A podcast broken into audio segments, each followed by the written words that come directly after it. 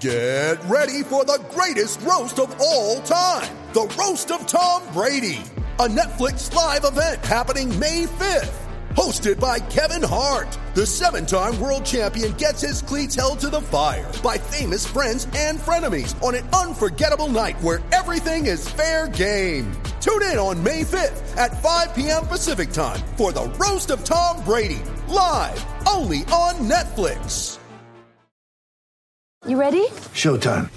On May 3rd, summer starts with The Fall Guy. Let's do it later. Let's drink a spicy margarita. Make some bad decisions. Yes! Audiences are falling in love with the most entertaining film of the year. Fall Guy. Fall Guy. Fall Guy. That's what the poster said. See Ryan Gosling and Emily Blunt in the movie critics say exists to make you happy. Trying to make it out? Nope. Because I don't either. It's not what I'm into right now. What are you into? Talking. Yeah. The Fall Guy. Only in theaters May 3rd. Rated PG-13. Ladies and gentlemen, welcome to the 3-0 Take, where we talk all things Major League Baseball. Here's Kyle Corwin and Nate Reyes. It all starts right now. Welcome back to the 3-0 Take, presented by Big League Chew. This is episode 320. I'll be your host, Kyle Corwin, and I'm here with my co-host, Nate Reyes. Nate. What's up? What's up, what's up, what's up? How we doing? One of these days, I'm just going to need you to come out like super hot. Like, just let it eat right out of the gate. I respect your ability to stay, you know. Gotta keep the blood pressure down, you know. Don't let your highs get too high. Don't let your lows get too low. You're kind of like right here. But sometimes I'm just going to need to I'm going to need you to just let it eat. Just is there anything in particular that's got you worked up today? Yeah. Matter of fact, there is. I don't know who Bob Shower is, but I appreciate that review that was just completely unnecessary. Here's the thing. I don't think Bob Shower's a real person. Like, if it is, I'm sorry. I'm not trying to, like, rag on your name, but Bob Shower.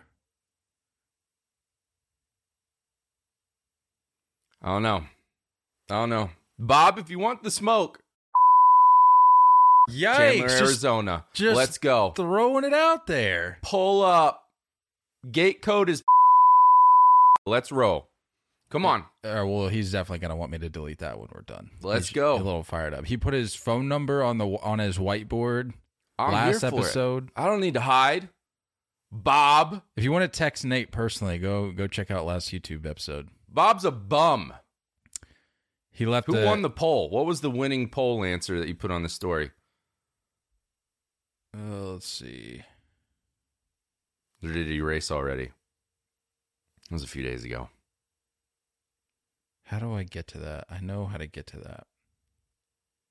that. I don't think you should be asking me. I think we all know that. Archive. Oh, yeah. Archive. Here we go. Yeah, here we go. All right. So the review was a 1-star titled Not Great. He said, if you're into cringe takes from casual fans, this is for you. And then I said, because I knew immediately when I read that, I said, this is not just a regular everyday listener. This is somebody who's been deeply hurt, deeply offended. Like a nerve has been struck with this particular individual. And so I thought, well, what could have caused this problem? Like what are they in support of that maybe we're not? Maybe what is something maybe we've gone after in the recent past that maybe led this individual, whether they're a real person or not, whether they go by the name Bob Shower or not, what would have led them to leave such a review? And so I thought, well, surely they're a Mets fan. And then I thought, well, maybe they're just an Angels fan who has some, still to this point in October, some pent-up aggression towards us. Maybe it was Pete Alonso going under some sort of alias. That's fair. Or maybe you want to talk about pent-up aggression. Maybe it's Rob Manfred, who just after the last couple years had... he's just going in October 26th. He said, today's the day. Like, I've had enough. I I need to share my piece. You're probably right. So I put those four options out as a poll, and go ahead and guess who you think the winner is. Actually, give me the order of the four that you think, how you think it finished. Starting from least to most. Least to most. What were the four options again? I wasn't really listening. Last one is going to be... The options were Rob Manfred, Pete Alonso, Angels fan, Mets fan. Angels fan is last. Rob Manfred, then Pete Alonso, then Mets fans. So you're really taking the Mets angle here. It was from least to most, Pete Alonso, to then Angels fan, to then Rob Manfred. Ah, close second. Fan. Close second. So the majority of the people think that Bob Shower is a Mets fan, which makes sense. What makes sense? I mean, I would hate to be a Mets fan, so I would be looking for any which way to release that pent up aggression because Bob Shower's a clown. I mean, what do you want? Do you want us to like deep dive into things? Like, do you want to talk about hitting mechanics? Like, is that what we need to prove, that we're not just casual fans? Do I need to break down why Yordan Alvarez is struggling to hit a high fastball right now? Why his knob is pointing at the umpire's chest instead of the catcher's feet, and so he's lagging on his barrel and losing his top hand? Do you want to talk about that? Do you want to talk about why Josh Donaldson has his flying front forward going way forward with his head, losing all of his power in his back heel?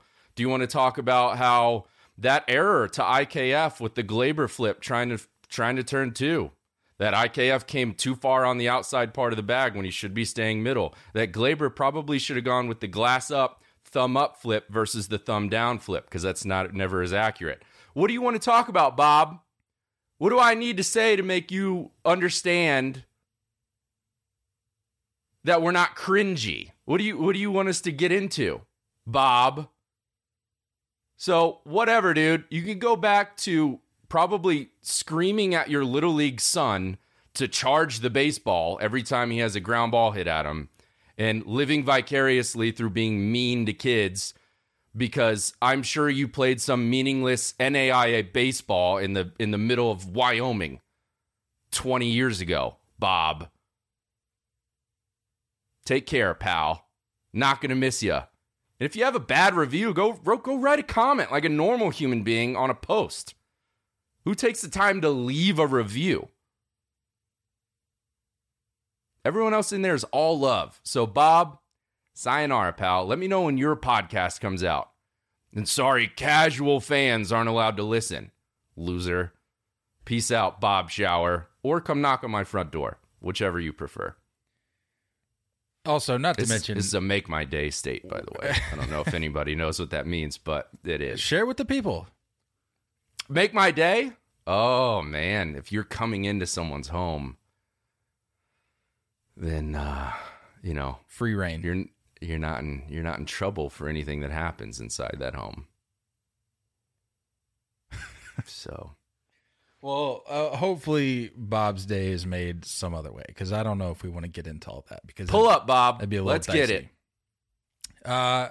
No, but I mean, we're pretty much self-proclaimed casual fans, not from a casual watching standpoint, but we've made it very clear that we're not MLB Network experts. We're not analysts. We're not experts. Yeah, we're just two guys that watch the game that occasionally have a funny joke that we put into a TikTok. So, like, if you're along for the ride, we appreciate you. If you're not, that's fine. There's plenty of other options out there for you, but we'll be here. Yeah. We'll still be doing what we're doing. Sorry. We could get super nerdy. I mean, I don't know what you want me to say. We could.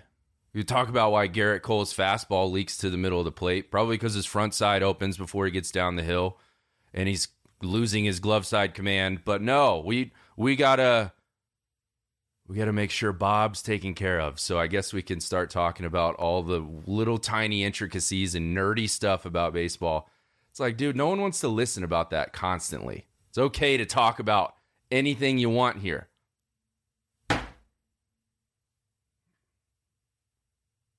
Bob. Amen, my brother. Speaking of people that are along for the ride, we do have a voicemail. Somebody who actually took the time to not leave an unnecessarily negative review. And these are the people I like. On the contrary, they left a voicemail. So let's get into that, see what we got to talk about from that. Hey, guys. Greetings from sunny Central Florida. Still reeling a little bit from Hurricane Ian, but that's okay. We'll survive. Listen, I want to talk about a couple things. First of all, Game 3, Astros-Houston. Can we talk about Aaron Judge getting in the way of Harrison Bader? He kind of took the brunt of that, even Garrett Cole, did that, I got you, to Bader. But are we on the same page? Is it just me? That was 100% Judge's fault. Why is nobody talking about that? Second of all, in general for the playoffs, I think Major League Baseball has a big problem on our hands because it's pretty obvious that week off is too much. I mean, the Dodgers were not the Dodgers. The Braves were not the Braves. Coming from a Braves fan, that was embarrassing. The Yankees obviously struggled. Yeah, they won the DS, but, I mean, let's be honest, they struggled. Houston was the only one that seemed to get it right, but in general, do we have a big problem on our hands? If the top teams are always going out in the first round, that is not good for ratings. All right, let me hear your thoughts. That's a great transition into our World Series preview because we're going to be talking about a team who, let me just pull it up here because I want to make sure I got the right information. Houston, factoring in the off days during the series in which they played, the Astros will have had 15 off days between the end of the regular season and Game 1 of the World Series. And they're still here. Those other teams, look, rarely do I side with the league, but if you're the league, you're really in a no-win situation with this call because you reward the team with some off days, especially right out of the gate, especially the teams that have that first round bye, such as the Astros. Mm.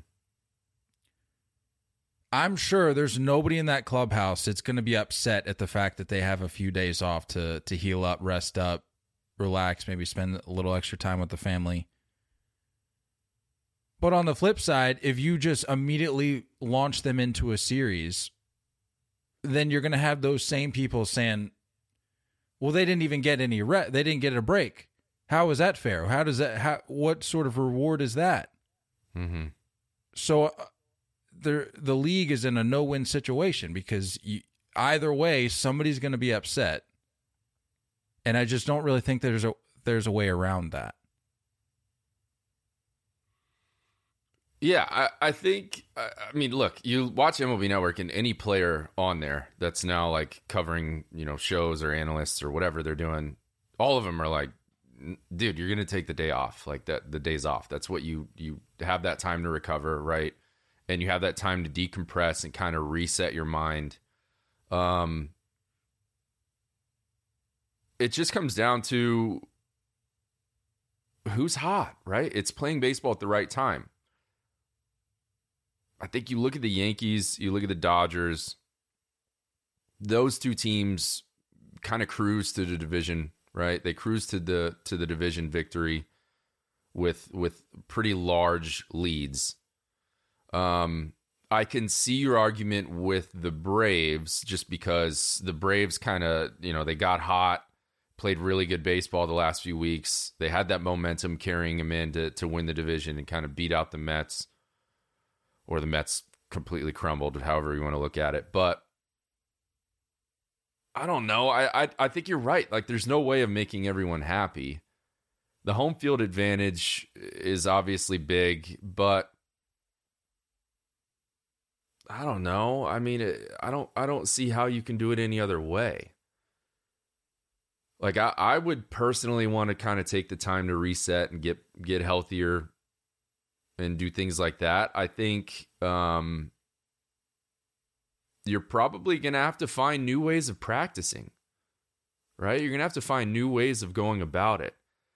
And you look at, like, the NFL, I mean, they play once a week. You may get an off day after, but you're getting 5 days of practice in.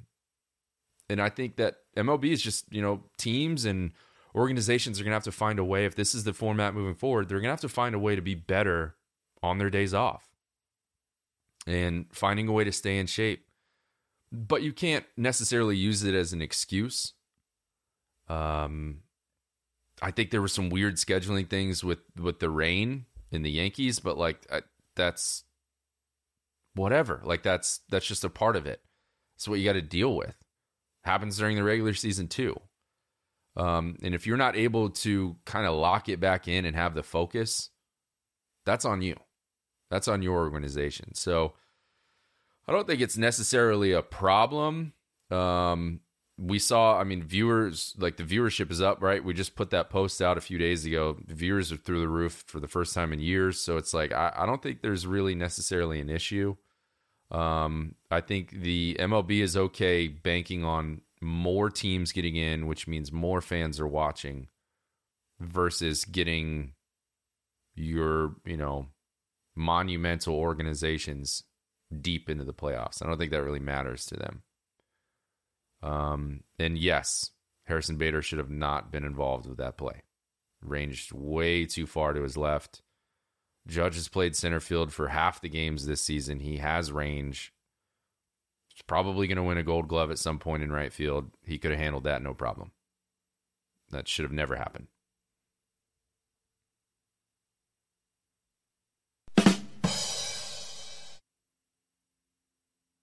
You were just so excited to use that, weren't you?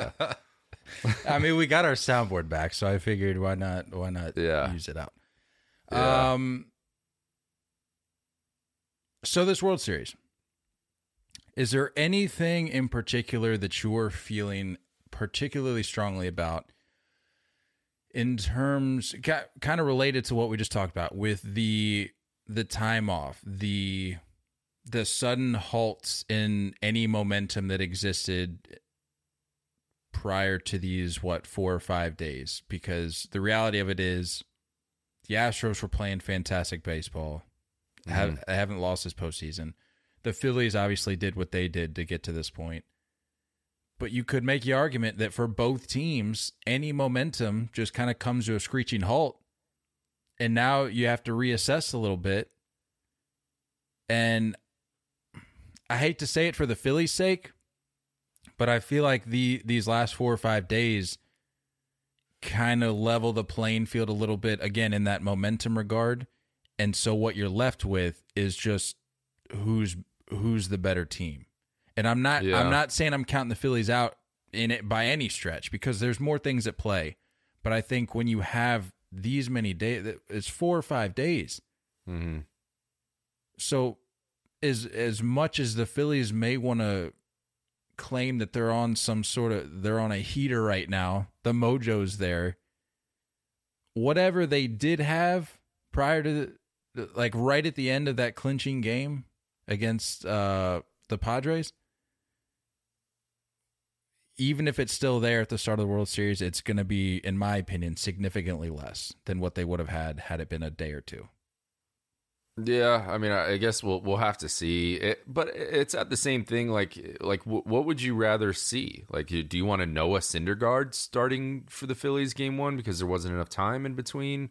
Or would you rather see the horses up front and possibly being able to see them maybe 3 times in the series?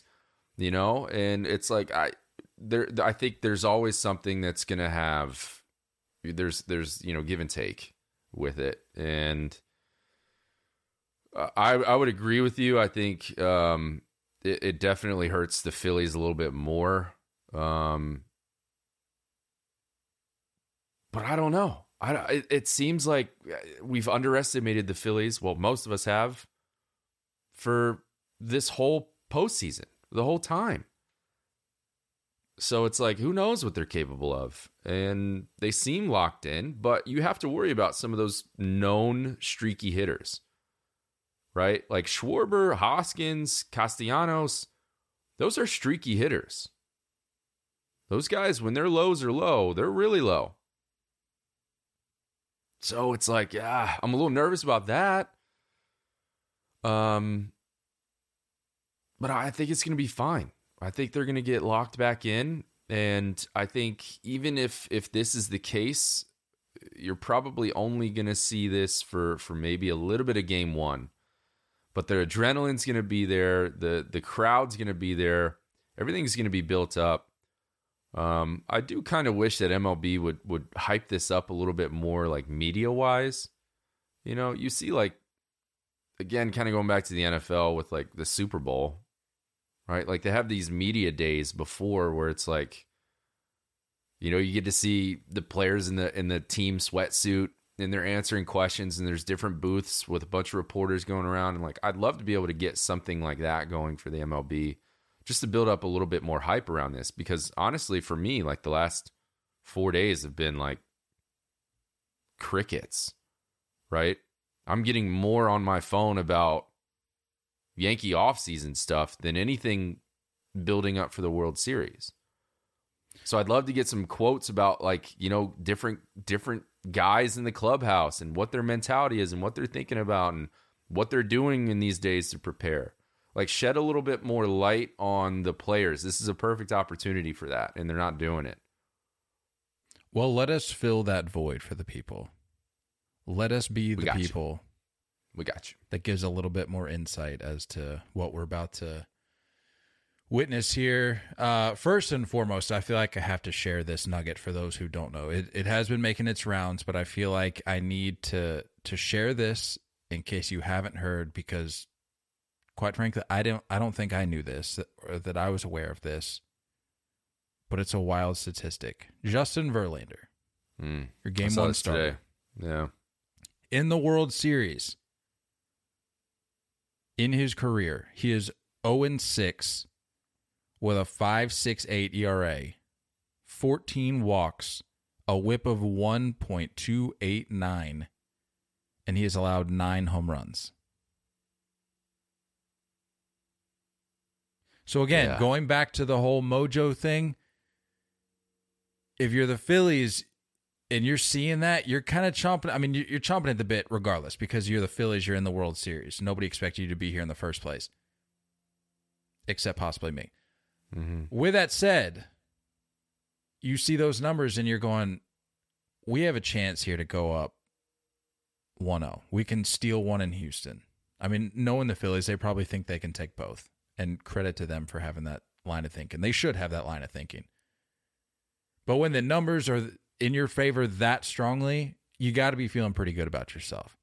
So all these people that are saying Houston's a steamroller. Like, I was reading this article today, and they were saying that these MLB experts were saying that Houston's a finely tuned machine, and that. They had Houston in 4, and they said I've never even considered giving Philly a game in this series. I'm like, well, that's that's just irresponsible. It's a little ignorant. Yeah, that's irresponsible. Naive. So I don't know. I mean, considering he's going game one, and with the way that this Phillies offense has been swinging it, we could be looking at this series, we could be looking at this series being flipped on its head right out of the gate. Yeah. Also, Verlander has not been great this postseason. It's not just the World Series career starts. It's this specific postseason where he's been a little off. And I know we talked about how he really settled in and kind of worked through the Yankees lineup eventually. But if you watch the beginning of that game, he didn't look quite right. And then I don't know if you noticed, but with Philly going with Nola game one over Wheeler, Wheeler seems to be the hotter pitcher right now. I like that move for the Phillies, because Framber Valdez is probably going game 2, and I think he's been better than Verlander. So if you're Philly, you're like, well, let's put our better guy against their better guy, right? Even though you may go into this season and maybe even next season and say Nola's the one, Verlander's the one, right? They're both our aces. They're our opening day starters. They're our game one guys. But I kind of like the switch up. I like what the Phillies are thinking with that. Also, when you look at where the Phillies have played, St. Louis, not necessarily a hitter's ballpark for your big boppy lefties. Braves, Atlanta, it's okay to right field. It's nothing, you know, it's nothing short. At home at Philly, right? San Diego's pretty nice to hit for your lefty guys and even righty guys, actually. It's a pretty hitter's ballpark nowadays. And you're seeing, you know, Houston, if the roof is closed, it's pretty small, right? You don't have any wind affecting anything. So it's like, I think... Which we've learned. This makes sense. We've learned that having the roof open can make or break a series for a club. It can destroy a clubhouse. It can end a season. And a fan base. An open roof could have men fired. Yeah. So I like the fact that they're talking about scooting Bryce up to the 3-hole instead of 4. I like what the Phillies are doing. I'm going to go ahead and jump in and say I'm not a fan of that. You just don't like changing the mojo up? I absolutely don't like changing mojo up. In fact, I'm so superstitious. I don't know if pity is the right word, but I saw the other day that they repainted the helmet rack in the dugout at Philly. And the tweet was like, you make the World Series, you get your helmet rack fixed or something. And they had painted, given it a fresh coat, and I'm like, nope. Don't like that, because if it's not broke, why are you fixing it? Yeah, that's fair. And definitely some weird stuff that can happen there. We're very superstitious. Very well. We're not superstitious, but we're a little stitious. No, but with the lineup with Harper, I get why he did it. I read into it. I read his reasoning. Well, the Astros not really having any left-handed relievers. I get that. You know what I mean? I get that, but I get it. They're professional hitters. And we're talking about Bryce Harper here. I'm sure it's not going to affect him all that much, but there has to be a sense of comfort knowing your spot in the lineup for a given part of the season. And for this, we're talking about the postseason, a postseason in which he's been hitting just off the charts. And now all of a sudden... Given that this postseason, 11 games, he's 18 for 43. He's hitting .419, on base percentage of .444, an OPS of 1.351, 6 doubles, 5 home runs, 11 RBIs. Why would you then all of a sudden say, hey, we're putting you back in the 3 spot? There's got to be a sense of, like I said, sense of comfort and just confidence, knowing that when you show up at the ballpark, that's going to be your spot in the lineup. That's where you're going to be placed. That's the opportunity you're going to be given to do what you do, and that's to hit. Yeah, that's the only thing he's doing right now. I definitely understand lineup consistency. From a Yankees fan that has never seen it before. Lineup consistency is definitely necessary for these guys, and you're right. Like being able to show up to the ballpark and already knowing where you're slotted is huge. But we are talking about potentially 3, maybe 4 extra ABs throughout the entire series for him. By scooting him up that slot, it could do some things. It could add in a couple extra ABs. I think you probably, as a manager, you got to look at like who's more streaky, right? Is it Hoskins or is it Realmuto? And so I think. By flipping Realmuto and Bryce between 3 and 4 hole, I think that provides a little bit more protection to Rhys Hoskins. I think he's probably the streakier hitter between him and Realmuto. So I would want to provide a little bit more protection, and you know that hitters are going to come after him just because you don't want to have anyone on base when Bryce comes up. I like the move. I'm a fan. Now, Realmuto, you're really depending on Castellanos. Nicky Castellanos has to get going, and he has to provide a little bit of protection to JT. Then it works all the way down, you know, with Bohm behind Castellanos as well. So it's like you got to rely on your top six for sure to be on. Now, do you feel like this is something that Robbie Thompson would change? Like, say they get blown out in game one, or say they, you know, have a weird scenario where it's a late game double play that, you know, kind of then puts the nail in the coffin and the Phillies lose. Do you see Bryce going back to four hole?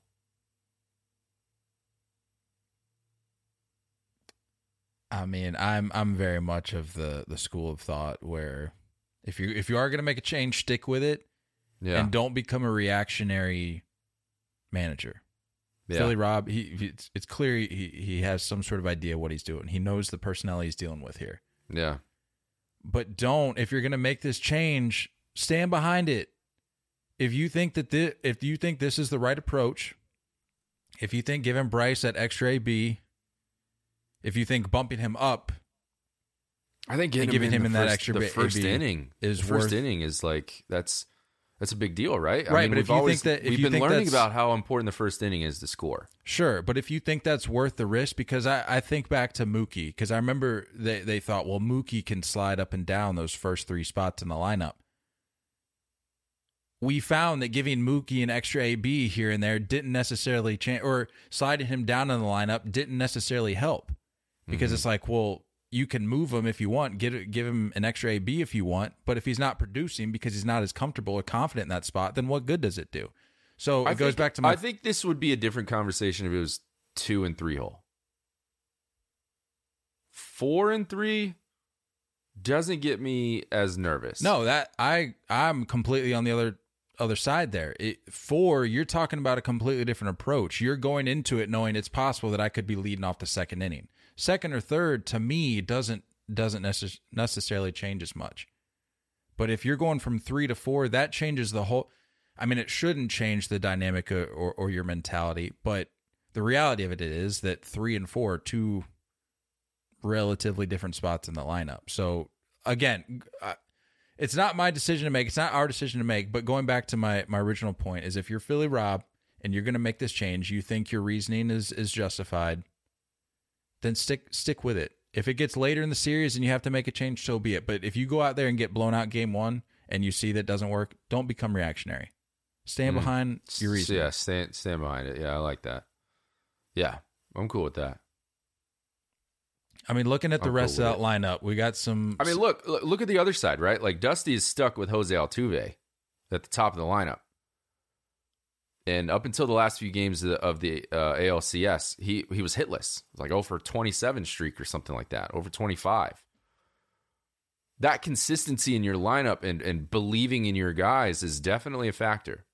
So I think if everyone's listening to this and they're like, why are we talking about Bryce Harper between 3 and 4 hole? Who cares? It's Bryce Harper. Consistency in a lineup is a big deal. If you change that, if you alter that, it you can't just assume that it's going to play the same way. It is a big factor. As small and minuscule as it may sound, I feel like that could be pretty decisive, one way or the other. Yeah, and I mean, surely winning helps with that. Like the fact that they've just gone on without a hitch, like that. For sure, that surely helps. I'm sure if maybe they had some losses sprinkled in there, we may be having a different discussion. But I digress. But looking at the rest of this, or looking at some of these other boppers they got in the lineup, Kyle Schwarber is hitting 368 with 3 home runs, 4 RBIs, and an OPS of 1.442 in his last 7 games. So he's definitely hot, turned it up a notch. Rhys Hoskins, as we all know, had his redemption moments in this series, or in the NLCS. He's hitting 269 with 5 homers, 11 ribbies, and an OPS of 1.191 in his past 7 postseason games. Then, as I mentioned, Bryce is just on a different planet. Look, I feel really, really confident, despite what I said about the break in mojo, the break in momentum. I'm still very confident in this Phillies lineup, as I have been for the majority of the postseason, if not the entire postseason.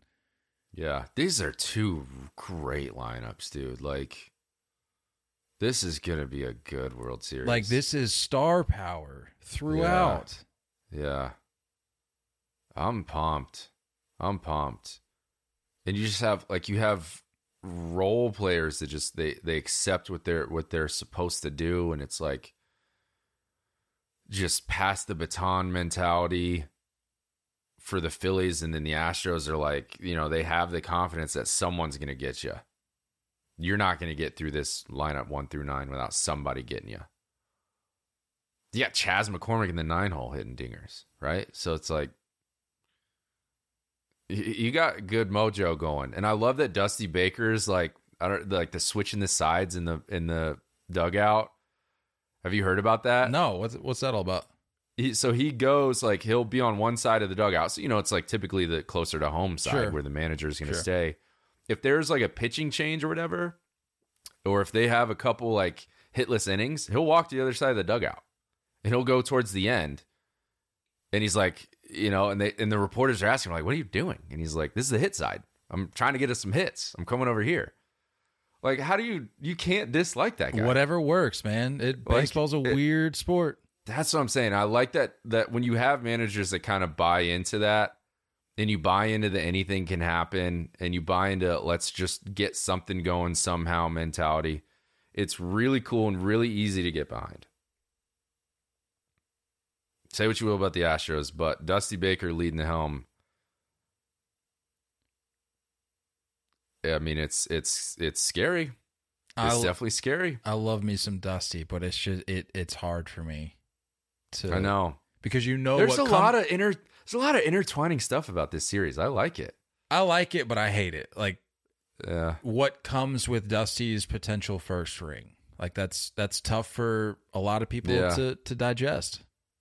Yeah, and you got, like, you know, the Dusty and Bryce relationship, right? When Harper first came up, Dusty was the manager. So there's a lot of cool stuff, man. And you got Hector Neris with the Astros, former Philly, right? So it's like, or the other way around.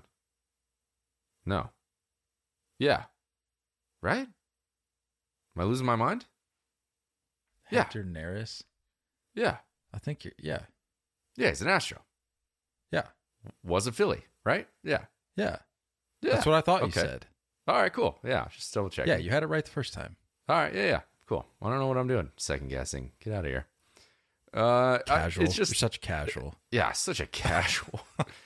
Get it cleaned up. Unbelievable. I like this. We talked about the hottest team in baseball against probably the best, most complete team in baseball matching up. It's gonna be fun.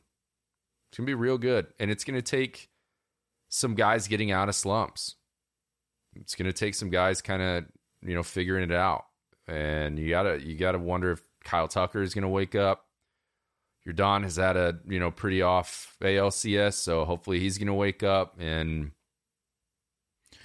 well, I don't know. And the Astros have proven that they can play in hostile environments, right? So it's like they don't care. They don't care where they are.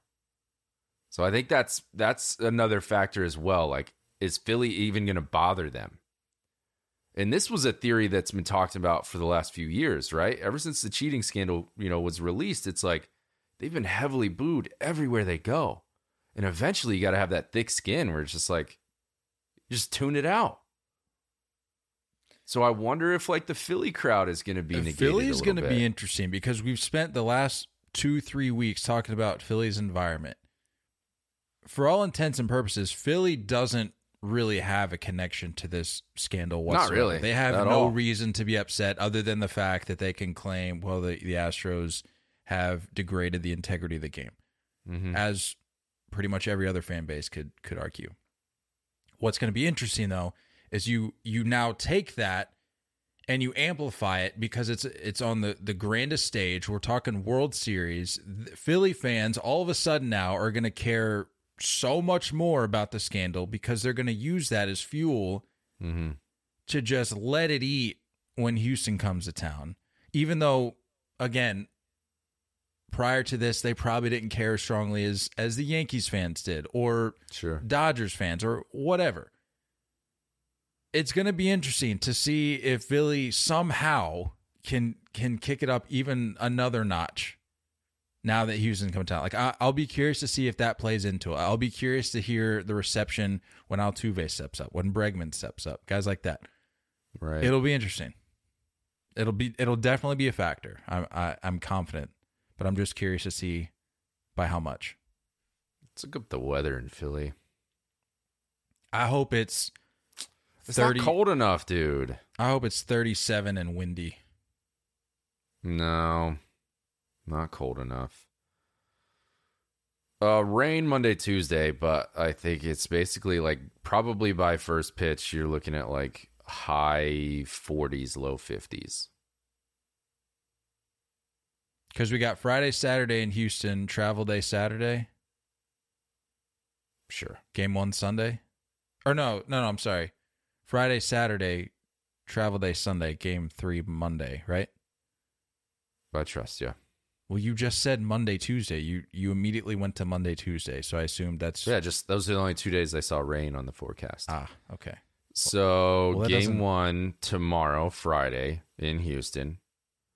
Game two, Friday, in Houston, or Saturday in Houston. Sunday, travel day. Monday is in Philly. Tuesday in Philly.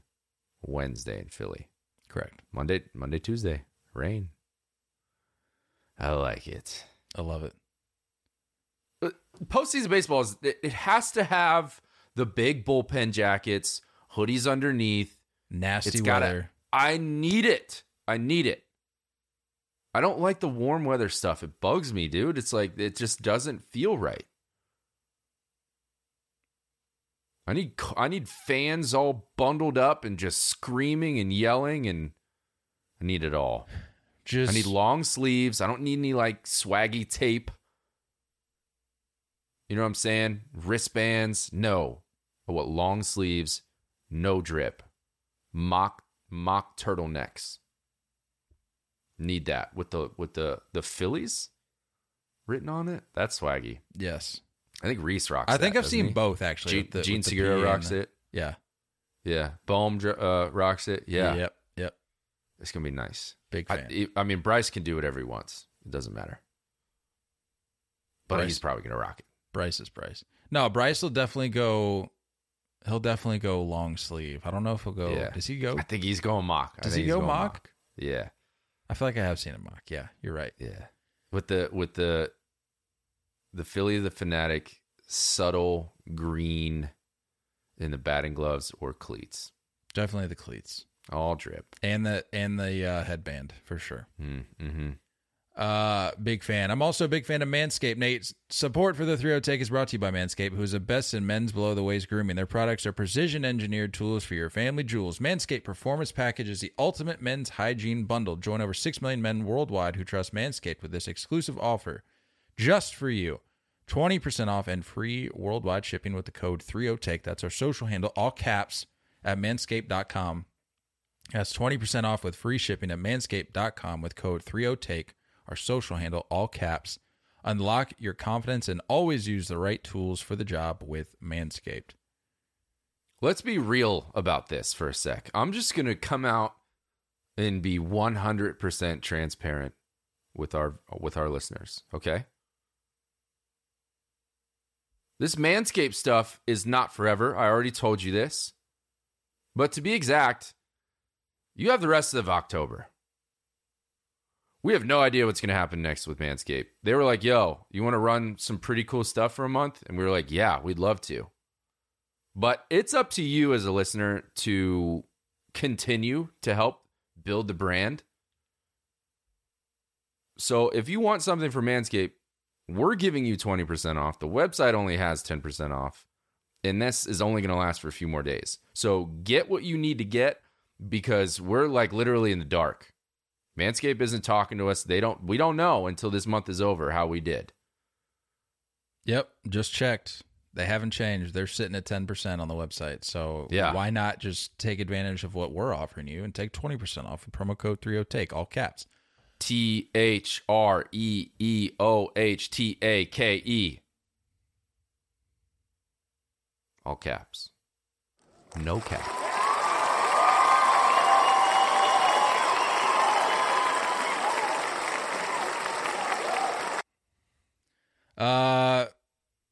You mentioned some names in the Houston lineup, but just running through some numbers here real quick. Yordan Alvarez, 7 for 29 with 2 homers and 8 RBIs this postseason.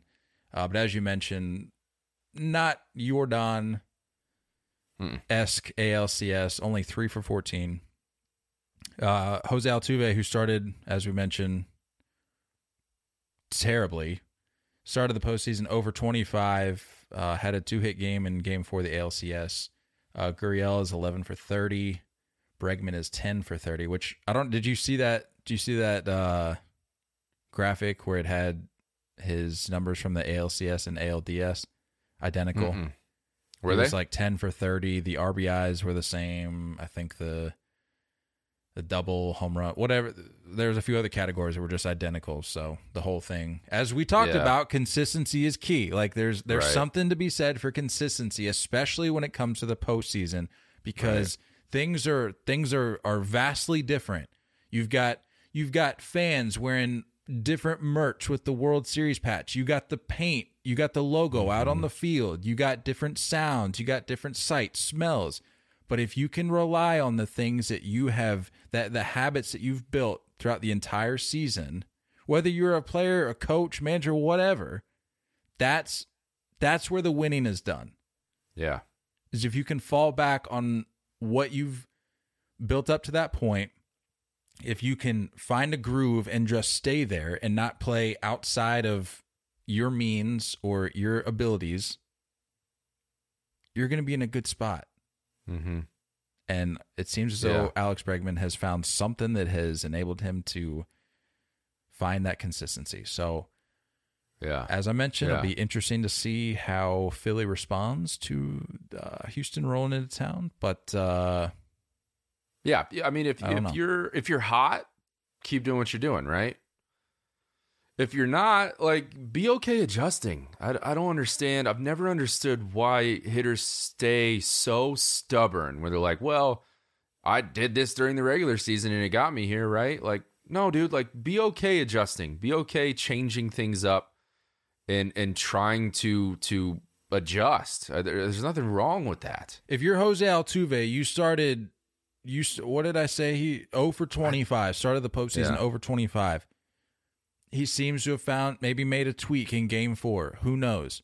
Yeah, I mean, I think one of them was like that dink double down the line, which it's like, whatever. Who cares how you do it? If you're a veteran like Jose Altuve, be okay. Like Nate said, adjusting, lay down a bunt if it means putting your team in a position to score a run, because it's clear that this just hasn't been your postseason, which is fine. Yeah. Like, it happens. It happens to the best of them. But it's common. It's just common knowledge that if you don't have it and somebody else behind you does, put them in a position to help your team out. Help your team out by putting somebody else in a position to help your team out. I agree. And he's played excellent defense, which helps. You know, I'm sure that we know this, right? Like, as casual people, as just casuals, as a former player, it's like, if you're struggling at the plate, it really helps flashing the leather a little bit. It makes you feel like you're still contributing. But Jose Altuve's he's a twitchy guy, so you see a lot of like hand movement, and a lot of times when you see that's why you see like the twirl has really left. You know, when you think of like A-Rod and Griffey, like the young age guys that we grew up with, there was a lot of twirling, right?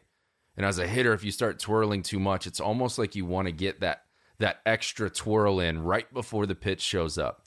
So I'd honestly like to see Altuve kind of calm the hands down a little bit, get a little less jittery, and I think he'd be okay.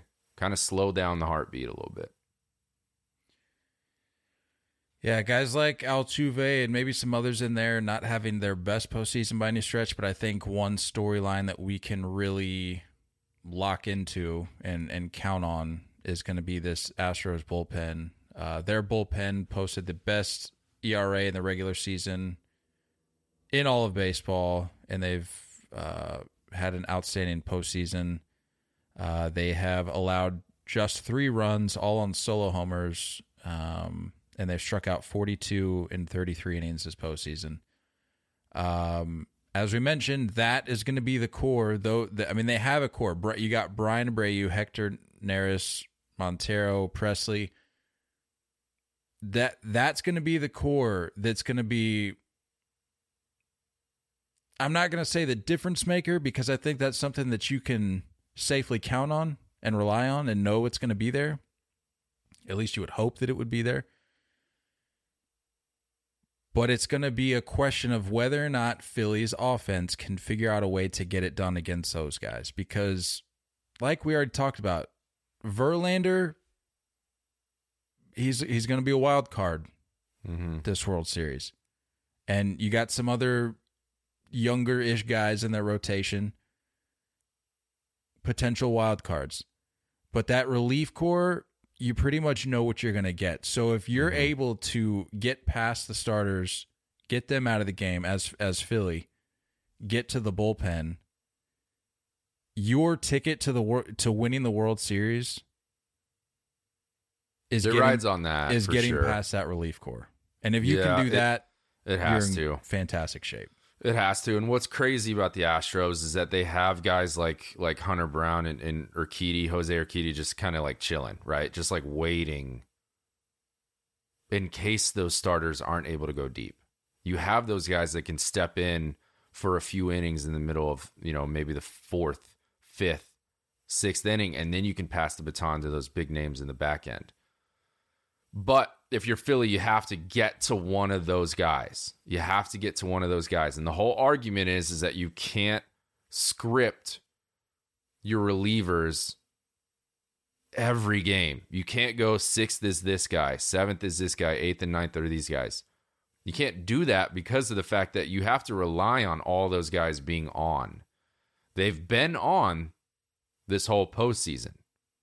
I'm curious to see if they remain on for the rest of the World Series. And I'm kind of old school. I've always thought that it's like, I want to work this pitch count up quick. I want to get through this starting pitcher as early as possible. And the Phillies have been more aggressive, right? They're more of like, the reason they're moving on is because they've been able to string hits together. And it hasn't necessarily been like, oh, let's force this, this ace out of the game at 110 pitches at 4 2/3. Curious to see how those game plans kind of change. But if Verlander's not on, come on, Phils, man. Like I'd love to see Philly grab one in Houston, because I do think Houston's definitely going to get one in Philly. Because again, I think they're numb to the crowd. I don't think it really bothers them.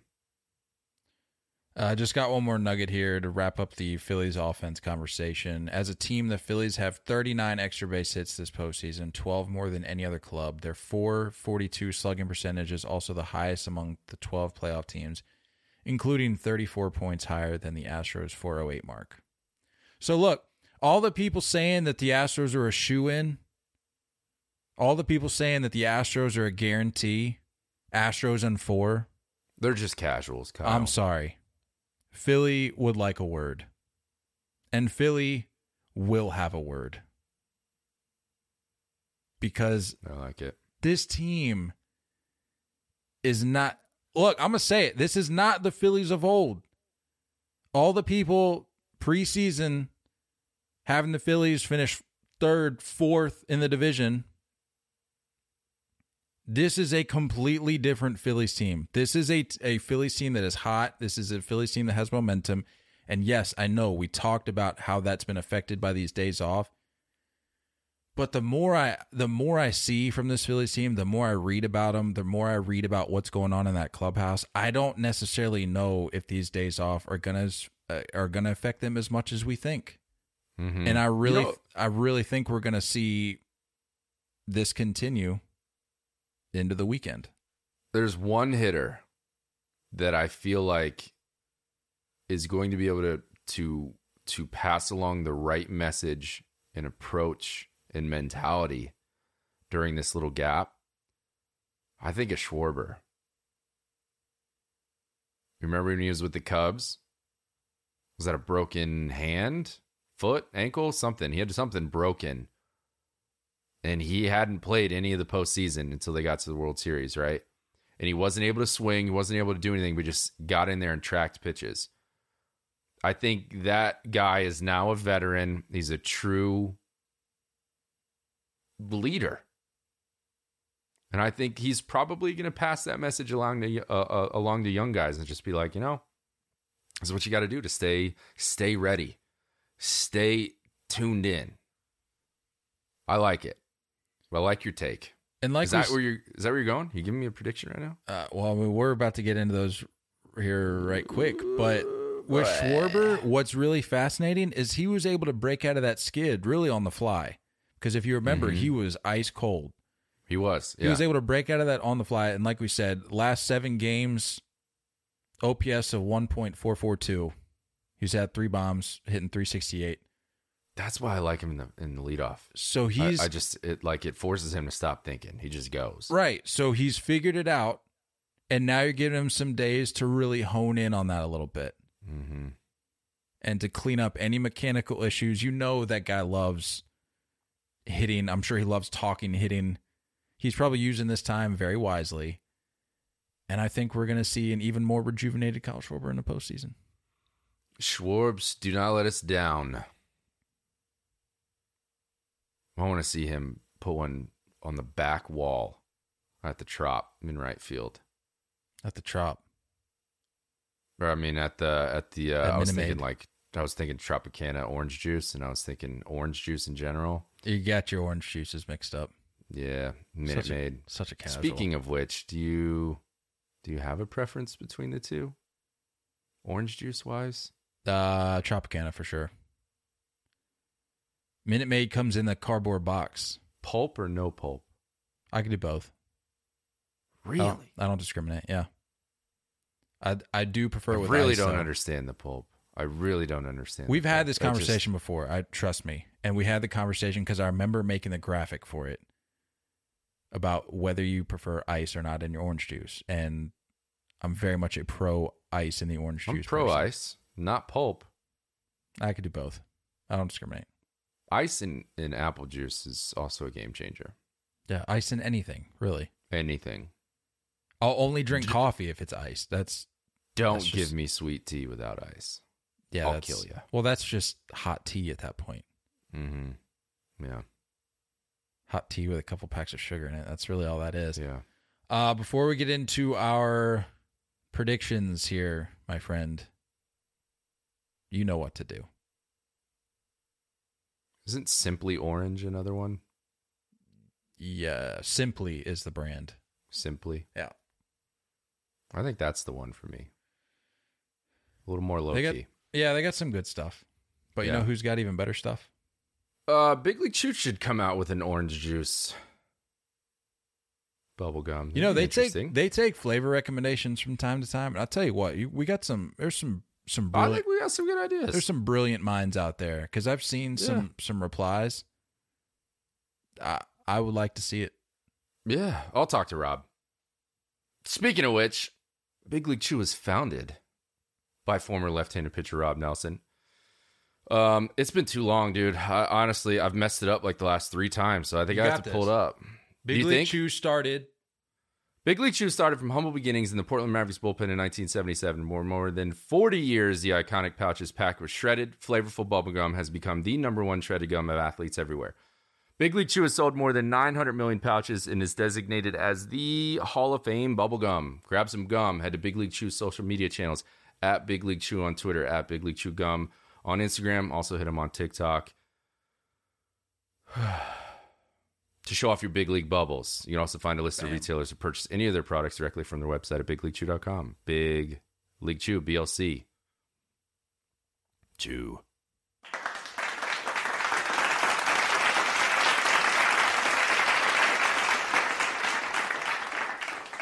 Also, what do you think of my banana hat today? I love it. I've always been a fan of it. It's pretty swaggy. Felt like it. There's not a better laid you can head into the World Series with. There's just I don't think so. Banana flavored Big League Chew? like a bananas, like a bananas Foster or whatever. Well, you know what I'm saying? Let's not get carried away. Banana is a good start. You could go caramel. Nice fall flavor there. Yeah. Pumpkin, caramel apple. There's a lot you can do. Caramel apple, yeah. Yes, please. Yeah. What are we? Are we in the wrong line of work? I mean, we may just be casuals here, but I'm sure we could be flavor experts over at BLC. That's true. I strive to not be a casual anymore. Embrace it. Speaking of casual, the most casual name ever, Bob. Bob Shower. I don't know. That's kind of like it's like a icy hot and cold kind of name. Bob, but then Shower as your last name. That's pretty out there. That is pretty cool. I actually just helped a kid get enrolled into our program to help his recruiting. He plays baseball. His name's Brody Walkup. How sick is that? Yeah, we're going to go ahead and we're going to need to get him on the pod because that is a future. Walk-up? That's a future Hall of Famer right there. Brody Walkup? I was like, he's in like 8th grade. And I was like, bro, we're going to get you. We're going to get you somewhere. You've got the greatest baseball name ever. Is it spelled like walk, like yes. Walkup? Yes. That's WALKUP. Yeah. That's fantastic. Yeah. Love that. I also love predictions, and it is now time for such an event. How do you want to do this? We want to go, well, we can't start with MVP prediction because that'll give away our pick. Unless for some reason you think the MVP is going to be on the losing team. No. Why don't you... Which we have seen before, right? Historically, that has happened before. I think it's been a hot minute, but yes. Was it in baseball, though, or am I remembering this for another sport? I swear it was in baseball, and I'm sure somebody knows and is yelling in the mic or yelling in their earbuds right now, but... I want to say it was like 70s baseball. Probably, yeah. I feel like they didn't care back then. Also, how are we not mentioning the fact that this is our first true World Series with full-time DH? I think they did it in 2020, but you know, not normal year. You know what's wild? This is also our first. It's time is a weird thing, man. This is also our first World Series with an entire season played with full capacity fans. I'm here for it. I'm here for it. I'll let your predictions marinate for just a second. I was gonna say this. Why don't you tell me like one big moment prediction? One second. I found out the MVP thing in question. Bobby Richardson of the 1960 New York Yankees is the only player in World Series history to be named MVP despite being on the losing team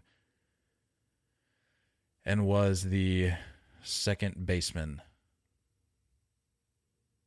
Wait, why does that matter? It says the only player in World Series history to be named MVP despite being on the losing team and as the second baseman in the same year. What does the second baseman have to do with anything? Yeah, I don't understand that. Who wrote that article? Bob. During the 1960 World Series, Richardson put together one of the greatest single innings of offense in the history of baseball. In an inning, he hit a 2-run single and followed it up with a grand slam. Richardson drove in 12 runs in that World Series and won the World Series MVP. Good Lord. Go off. Love that. Sorry, you said moment prediction. Yeah, give me like one big moment, like with a player scenario attached to it. Because we got Ryan's text for his predictions, and I think which we'll get into. It kind of gave me a little bit of like some juice for that. So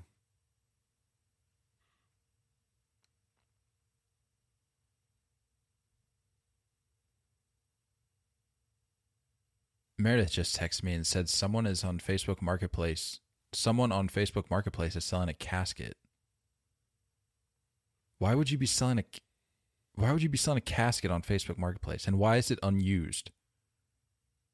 How do we know it's unused? I don't want to get into this. I just thought refurbished. I just got that text and just had to share it with somebody. I don't know. Yeah, like new, casket. Used, good, fair. I don't want to get into that. Only used once. Normal wear and tear. That's okay. I could see too much. Maybe for Halloween, right? Like some of those people that just go all out in their Halloween decorations. Throw that on the front porch, pop out of there, scare some. I don't know if I'm investing in a multi-$1,000 casket for decorations. But speaking also, are you dressing up as anything?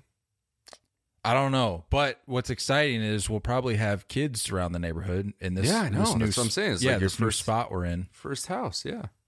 There's that's gonna be cool. Yeah, do you have candy yet? I doubt it. We gotta get that.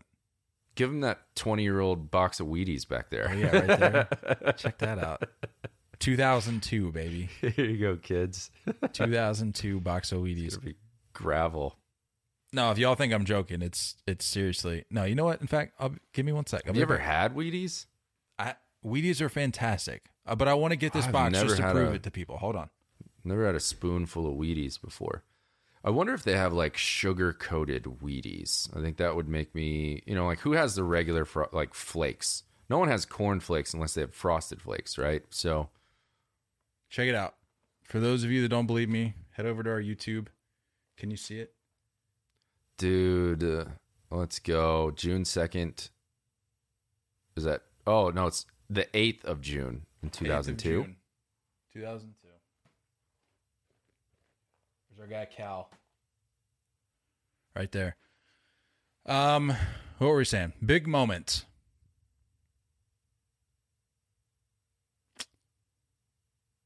I'm gonna say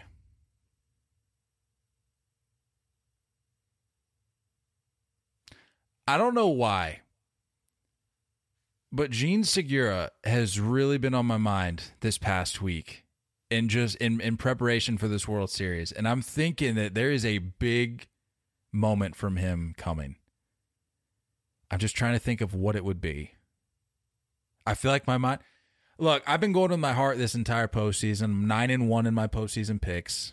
I'm letting you take the reins here. Humble brag. So say whatever you want to say. I'm just going to go with my heart because my heart immediately took me to an inside the park home run from Jean Segura. Oh, in Philly, obviously. That's what my heart's telling me. Right? Yeah. Doesn't matter. That's what my heart's telling me. I feel like it's more bold than mine. I was kind of thinking, just to bring it full circle for Alec Boehm, I was thinking like a game-saving defensive play. Maybe the game ends with him, like, you know what I'm saying? Like bases loaded, only up by one. Lays out. Someone just ropes a ball down the line, and he lays out and makes a play. Like, just to kind of bring everything full circle for the Phillies. Like, obviously, all the defensive woes he had early, and then he's put in a ton of work. I don't know if that's, like, bold enough, but I'd like to see that. I love it. That's a good pick. Safe, I guess. All right. Kinda. It's time to make our picks. Nate, I'll allow you to do the honors. 1 second here. Let's cue it up.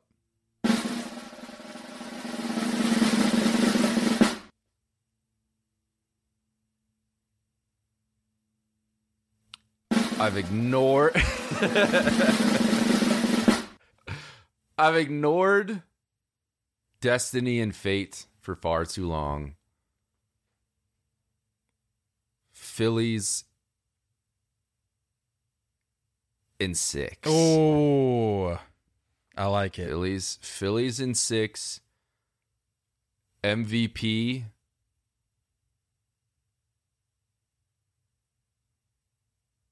Give me Rhys Hoskins. Wow, that's a good pick. And give me Zach Wheeler. Given the crazy performance of coming out late in the series to lock it down. Short rest, all the stuff you need coming out of the pen to lock it down.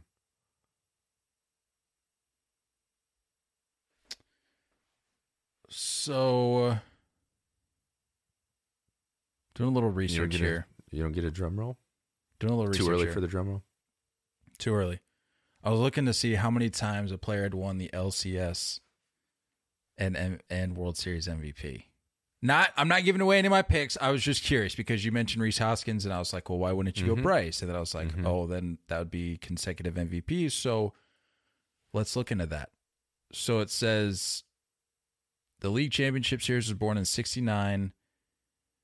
Initially, it didn't have an MVP award. National League MVP arrived in 1977, and the American League MVP arrived in 1980. Since that time, only 8 players have been named the MVP of the LCS and the World Series in the same season. Coincidentally, all 8 have been National League players. That's interesting. Oh. Most recent. What was the last one? Most recent, yeah. Corey Seager. Oh. 2020. Before that, Madison Bumgarner. That makes sense. He popped off in Texas in the new ballpark. He was going off. He did. You got Madison Bumgarner on there, David Freese, Cole Hamels, Livan Hernandez, Oral Hershiser. Time for my picks. I'm going. You want to give Ryan's first or do yours? Let's go, Ryan. Give it a little more build up.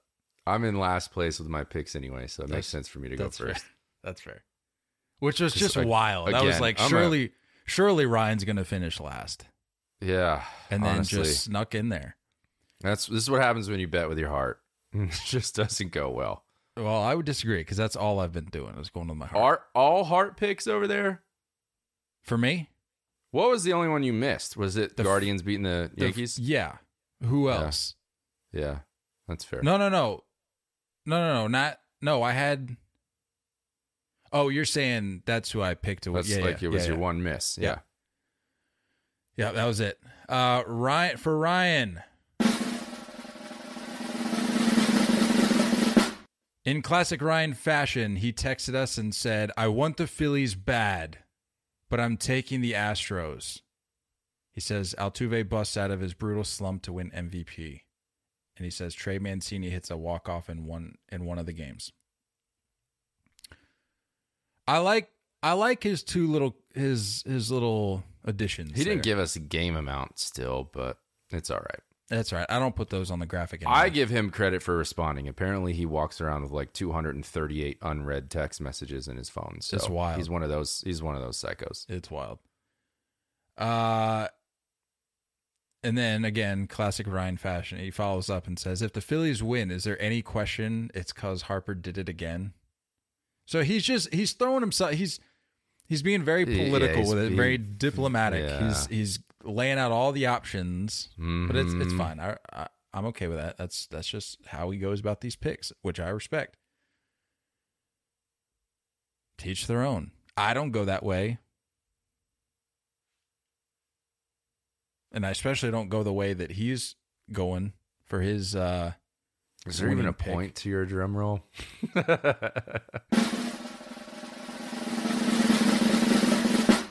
The Philadelphia Phillies are going to take the series against the Houston Astros in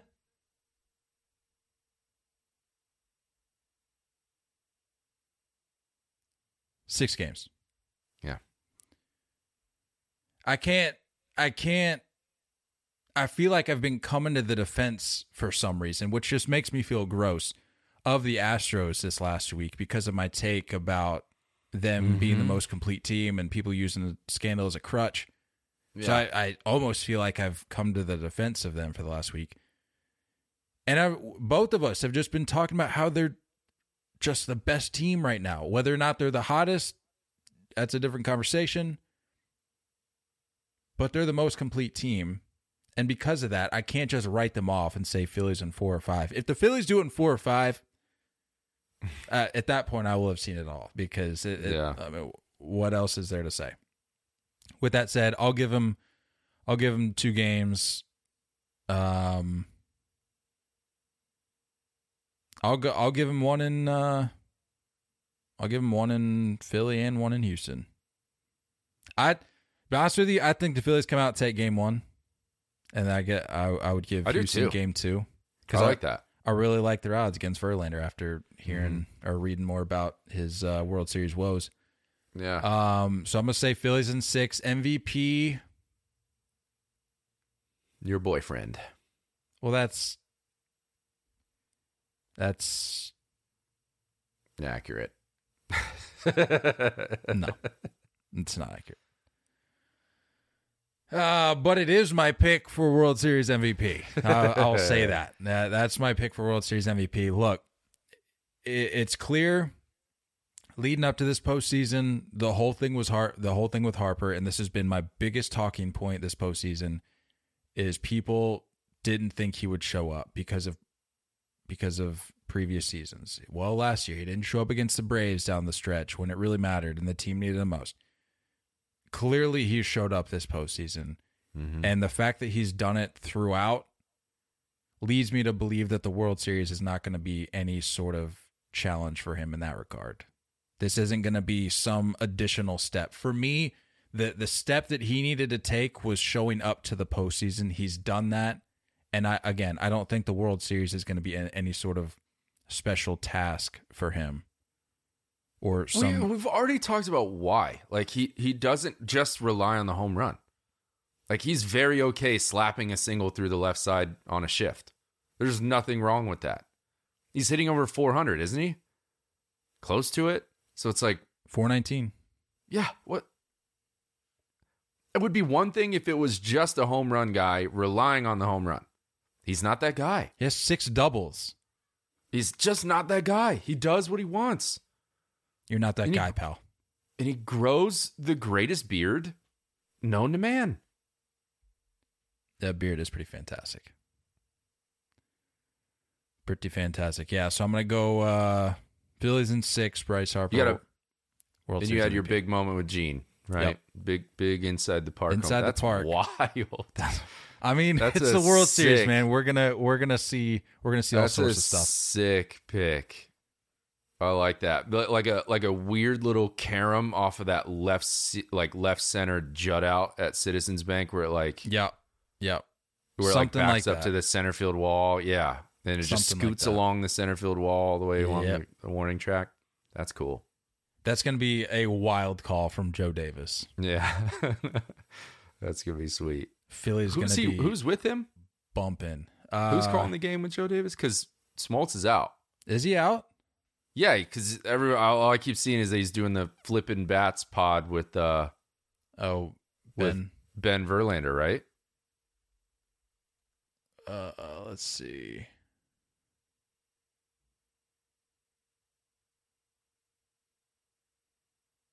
Tell you what, though, I'm all in on Joe having the World Series. Yeah, Davis, that is. He's the guy. Yeah. Who is his? No. Nearly 3 decades later, this is some article I'm reading, says Davis will call his first World Series alongside Hall of Famer John Smoltz. Oh, I thought I saw stuff of like him on the podcast. It must be like post-game or something, pre-game. I don't know. Yeah, possibly. But anyway, that's what I don't mind Smoltz. I think a lot of people dislike him. I don't mind him. Well, it's far from casual because all he talks about is mechanics and this and that. So anyway, that's all I got, my friend. I'm excited. It's going to be a good one. It is. We'll be back, obviously. I think it's most likely, probably looking at after the first few games, right? Yeah, we'll see. So, we'll play it by ear, especially with the weather. Who knows? We'll see what happens. Yeah, we'll be back. Enjoy the game. Hit us up in Chalkboard. We're going to be hanging out in there the whole series. Link in bio. Hit us up on Chalkboard. Download the app. Link's in the bio. Use that link. It'll take you right to our channels. You can go in and drop some hot takes. If you want to drop some World Series hot takes, maybe we can do a little post or story, something for you. I don't know. Get your word out there. We can bring it up next episode. But come hang out with us in there and enjoy. Don't go chasing curveballs, guys. We love y'all, and as always, looking forward to talking more baseball with you guys soon. Until next time, stay filthy.